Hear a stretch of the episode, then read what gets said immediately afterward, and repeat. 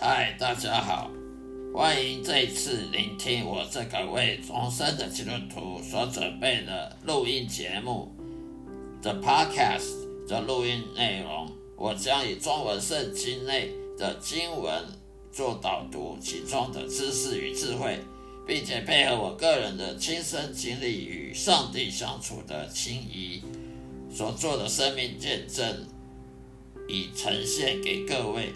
谢谢大家指教，希望各位能喜欢，能天天收听我的节目。愿上帝祝福您，再会。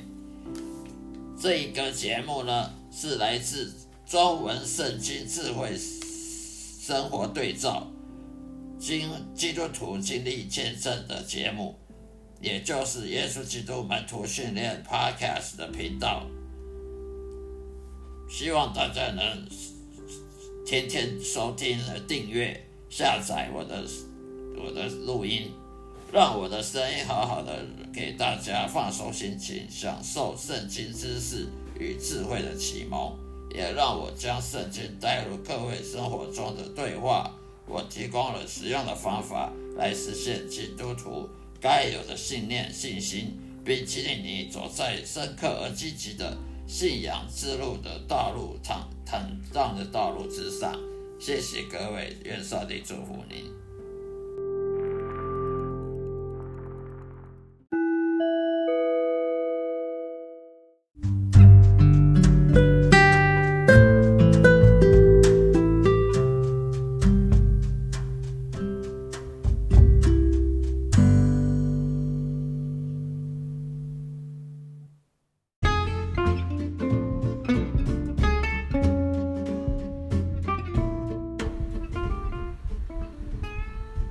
大家好，各位族内的弟兄姐妹们平安喜乐。今天要跟大家分享的主题是耶稣基督门徒的身份及意义是什么？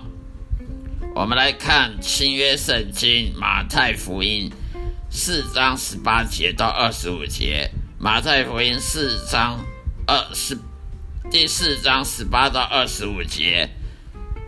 请看中文钦定版的圣经。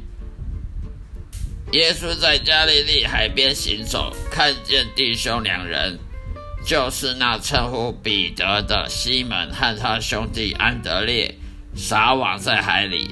他们本是打鱼的。耶稣对他们说：“来跟从我，我要叫你们成为以得人为得鱼的。”他们就立刻舍了自己的网，跟从了他。从那里往前走，又看见弟兄两人，就是西皮泰的儿子雅各和他兄弟约翰，同他们父亲西皮泰在船上捕网。耶稣就召呼召了他，呼召他们。他们立刻舍了船，别的父亲，跟从了耶稣。耶稣走遍加利利，在各会堂里教训人，传天国的福音，医治百姓中间各样的病症。他的名声就传遍了叙利亚，那里的人把一切害各样的疾病、各样的疼痛的病人，还那些被鬼魔所附的、癫痫的、瘫痪的，都带了来，耶稣就治好了他们。当下有极多的人从加利利、低加坡里。耶路撒冷、犹太、约旦河外来跟着他。以上就是今天分享马太福音第四章十八到二十五节的经文内容。我们要知道，耶稣基督的事工如下：传扬天国福音，赶出许多污鬼和邪灵，医治各种疾病。当耶稣基督呼召任何人成为他的门徒之一的时候，那个人必须放弃他所做的一切，以跟随耶稣基督。耶稣基督的每个门徒也必须遵守并做与耶稣在他施工中所做的相同的事情。那么，耶稣基督的施工到底是什么呢？那就是为那些穷人、受苦的人传道，使他们能够认识神。并且为他们的疾病医治，驱逐那人身上的污鬼和邪灵的入侵。凡是成为耶稣的门徒，都必须拥有光与盐，以及顺服圣灵，并且结出属灵的果实。耶稣的事工的目的是建立一个充满被拣选的门徒的新约教会，他们可以继续耶稣在世上、世界上所做的事情，直到耶稣第二次回到人间。不幸的是，今天的教会呢，都不是耶稣基督所建造的，因为他们都缺乏了耶稣的事工的特色。传道人如今呢，只能传讲圣经。却不能提供任何赶鬼医病，或者使很多人重生悔改、去爱上帝的方法。今天所有宣称自己是耶稣门徒的人，都是宗教敛财的骗子。他们无法提出医病的证据，就像新约圣经中使徒一样，使用相同的榜样。现在再次回到经文，耶稣基督为什么要赶鬼医病呢？为什么不像今天的牧师一样所做的那样，只为传讲神的话语就够了呢？只要能解释圣经就够了呢？这是因为，如果一个传道人士他只会引用圣经经文，只会讲圣经，那么很多研究过圣经的无神论者都很会引用圣经的经文啊。没有拿出上帝的大能的证据的人都是个骗子。旧约圣经中的先知们也会行神迹啊，先知以利亚也会让人相信只有耶和华才是唯一的真神。这样可以使任何人都可以相信你所传讲的宗教是真理。否则，大家能够想象一下，如果摩西只会口沫横飞的说什么要帮犹太人度过。红海脱离埃及的统治，却没有能力运用上帝大能去渡过红海，甚至打赢了每一场对外邦人的战争，成功的占领以色列牛奶流蜜的应许之地的话，那会是什么样的状况呢？所以呢，现在的耶稣的门徒甚至还要做更多的事情，例如将无知的罪人从撒旦的谎言及迫害的权势中拯救出来。去到应许的圣洁的真神、上帝荣耀与权力的权势之下，被上帝掌管。我们不去真正做到赶鬼、赶污鬼、邪灵、医治各种无药可救的疾病，就不可能让万民受到圣灵的帮助，得着罪恶捆绑的释放。